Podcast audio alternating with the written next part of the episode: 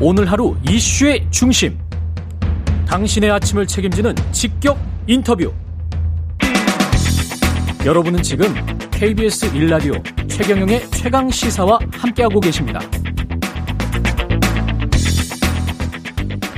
네, 더불어민주당의 검찰 수사권 폐지 입법 두고 정치권 연일 뜨거운데 어제 경찰 출신의 박관천 전 청와대 공직비서관실 공직기강 비서관실 행정관 입장 들어봤고요. 오늘은 검찰 쪽 어, 인천지검 부장검사 출신입니다. 이중재 변호사님 연결돼 있습니다. 안녕하세요, 변호사님. 예, 안녕하세요. 해중재 변호사입니다. 예, 이번 그 개정안은 내용을 좀 보셨습니까? 예, 예, 저도 뭐 좀 급하게 어제 좀 예. 들여다봤습니다. 어떻든가요? 예, 보니까 우선 이제 크게 이제 검찰청법하고 형사소송법 이제 두 가지 법을 이제 개정하는 건데 예. 검찰청법을 보면은 소위 이제 검찰이 수사할 수 있는 6대 범죄, 그러니까 뭐 경제사범이다, 뭐 부패사범, 뭐 공직자 범죄, 뭐 하여튼 이런 6대 범죄조차도 이제 검찰에서는 못하게 하겠다 그런 내용이고요. 예. 그 다음에 이제 형사소송법을 보면은, 어, 196조에, 에, 검사는 이제 범죄 혐의가 있다고 생각하는 때에는 뭐 범인, 범죄 사실, 증거를 수사해야 한다. 이렇게 규정을 해서 예. 검사의 수사권에 관한 가장 대표적인 규정인데 이 규정을 그 삭제하도록 돼 있어요. 음. 그렇게 하고 양 법률 개정안 전부 이제 공이 그러면은 이제 어 새로운 개정안이 에, 시행이 되면은 뭐 지금 뭐 더불어민주당의 계획대로라면 8월 달부터 시행을 하겠다는 건데 예. 그때부터는 그때까지 하고 있던 검찰의 수사조차도 음. 관할 검찰청의 뭐 지역에 대응하는 에, 지역의 경찰청이 그대로 가져가기로 한다. 뭐 이런 내용이 되겠습니다. 아, 그렇군요. 지금 기존에 하고 있던 것도 관할 지역의 경찰청이 그냥 가져간다? 그렇습니다. 그러니까 뭐 아예 뭐 검찰은 뭐 수사에 관한 한 아. 뭐 완전히 손을 떼라 이런 내용입니다. 보안 수사권 요구도 없어요? 아 그런 것도 없죠 이제 검찰은 뭐 그야말로 어 경찰에서 수사를 완료해서 예. 기록을 뭐 기소 의견으로 송치가 되면은 예. 정말 기소 여부 결정 그리고 만약에 기소를 한다면 공소 유지만 해라 뭐 이런 내용입니다. 이게 이렇게 하면은 수사가 될까요? 어떻게 보십니까? 저는 기본적으로 음. 이렇게 수사와 기소를 분리하는 대원칙론에는 뭐 저도 찬성을 하는 입장입니다만 대부분의 법주인이 그러더라고요. 예. 그렇지만은 예. 에, 수사와 기소를 분리한다고 해서 수사와 수사를 함에 있어서 처음부터 경찰과 검찰이 협력할 수 있는 방법을 완전히 차단해 놓는 이거는 과연 누구를 아. 위한 거냐? 이건 뭐 국민을 위해서 전혀 도움이 안 된다고 생각을 하고요. 음. 예를 들어서 대표적으로 이제 수사와 기소가 분리되어 있는 나라가 미국인데 예. 미국 같은 경우 수사 초기부터 검사와 경찰의 유기적인 협조가 이루어지고 그렇기 음. 때문에 이제 에, 법률가인 검사가 어떤 증거를 수집해야 되고 이 사건에 있어서는 어떤 방향으로 나가야 되고 이런 의견을 제시하고 아 경찰은 또 그 의견을 받아서 수사를 하는 거거든요. 예. 그래서 여러분들처럼 뭐 미국 CNN 방송 같은 경우 보면은 국민의 이목을 끄는 사건이 발생하면 검사하고 경찰관이 같이 나와서 언론에 브리핑을 해요. 예. 예. 그, 그런데 우리나라는 지금 완전히 개정안에 의해서 완전히 수사하고 기소를 별개로 보고 그냥 뭐 완전히 차단을 해놔가지고 예. 아예 협력할 수 있는 길이 없는 겁니다. 이렇게 그 민주당이 법안을 내놓은 이유는 뭐라고 생각하세요?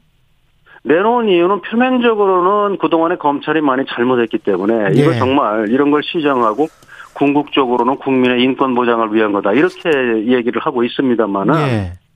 소- 그 이런 법 개정안을 추진하는 시기에 비추어 보면은 음. 속마음이 과연 뭐냐 이런 의심이 들 수밖에 없는 거죠. 음. 한번 생각을 해보자고요.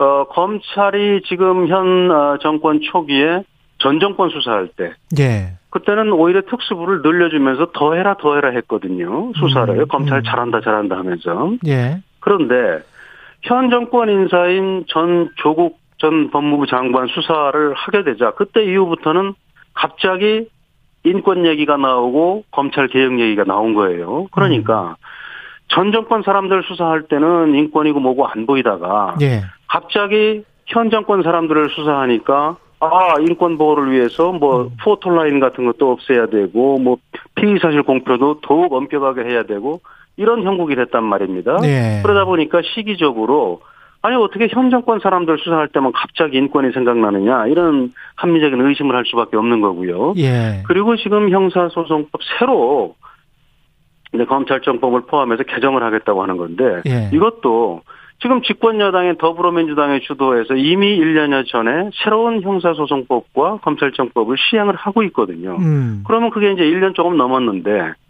그야말로 잉크가 마르기도 전에 다시 개정을 하겠다는 거예요. 근데 음.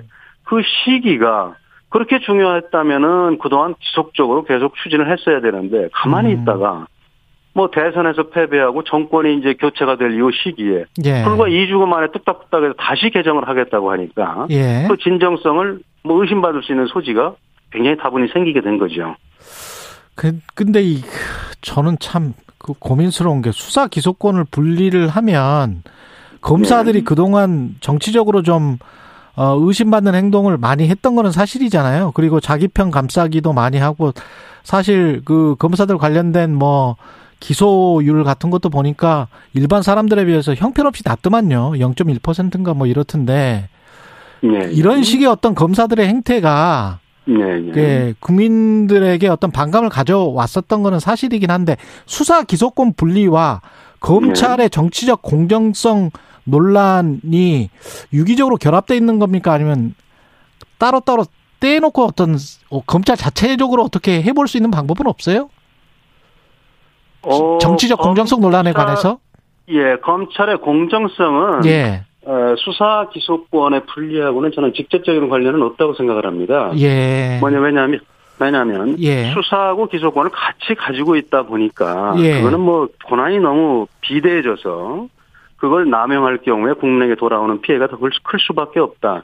이런 너무 그 비대한 거를 쪼개야 된다. 그 논리가 이제 수사권과 기소권을 분리하는 거고요. 예, 그다음에 공정성이라는 거는 기소 권한만 행사할 때도 언제든지 문제가 될 수가 있죠. 왜냐하면 음, 기소해야 될 범죄는 기소 안 하고 그러 그러네요. 예, 그죠? 또 반대도 마찬가지고 그러면은 공정성은 언제든지 문제가 될 수 있는 거죠. 예, 그렇기 때문에 검사들이 정말 이렇게 기소해야 될 걸 기소하지 않고 예, 또 불기소해야 될 거를 뭐 어? 정권의 압력을 받고 뭐 기소를 했다든가 음, 이런 거는 불법적이고 비리가 될 수 있기 때문에 지금 또 역시 더불어민주당이 주도해서 공수처법을 그래서 만들어 놨잖아요. 검사들의 음. 비리를 검사들이 수사하는 건 더 이상 못 믿겠다. 그거는 공수처가 하면 된다. 공수처를 만들어 놨단 말이에요. 예, 그래서 제도적 틀을 다 만들어 놨어요. 음, 근데 만들어 놨는데 만들어 놓고 그다음에 우리가 70여 년간 시행하던 형사소송법의 근본 체계에 대한 대수술을 한 것이 불과 1년 전입니다. 그래서 음.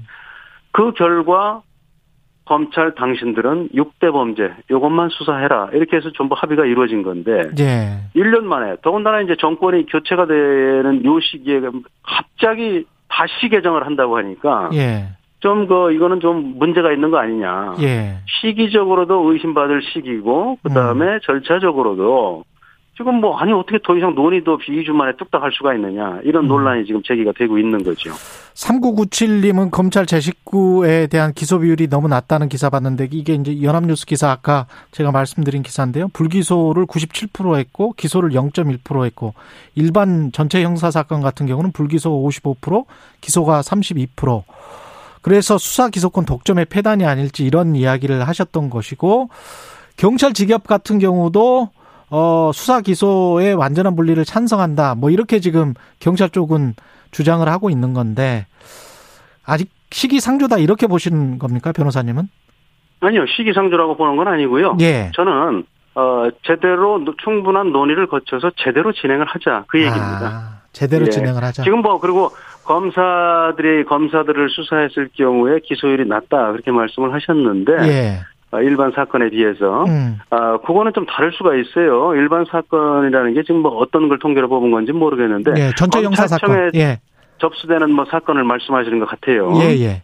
근데 거기에는 아무래도 어 일반 범죄 혐의자들이 많이 있을 수밖에 없는 아, 거고 그건 예. 기소율이 높고 음. 검사들이 일반 저 고소장 접수되는 그런 어, 혐의자들보다는 비리 범죄율이 훨씬 낮을 수밖에 없겠죠. 그거는 검사들이 무슨 저 범죄 집단은 아니지 아니 않습니까? 사건 접수가 된 예. 것들을 말씀을 드린 건데 아니, 알겠습니다. 접수 중에서 이제 기소율 뭐 그걸 말하는 예. 것 그렇습니다. 같아요. 예, 예. 그러니까 알겠습니다. 검사들이 범죄 행- 저 범죄 집단은 아니지 않습니까? 알겠습니다. 그렇기 예, 예. 때문에 그 기소율이 낮을 수밖에 없다고 예, 예. 생각하고요.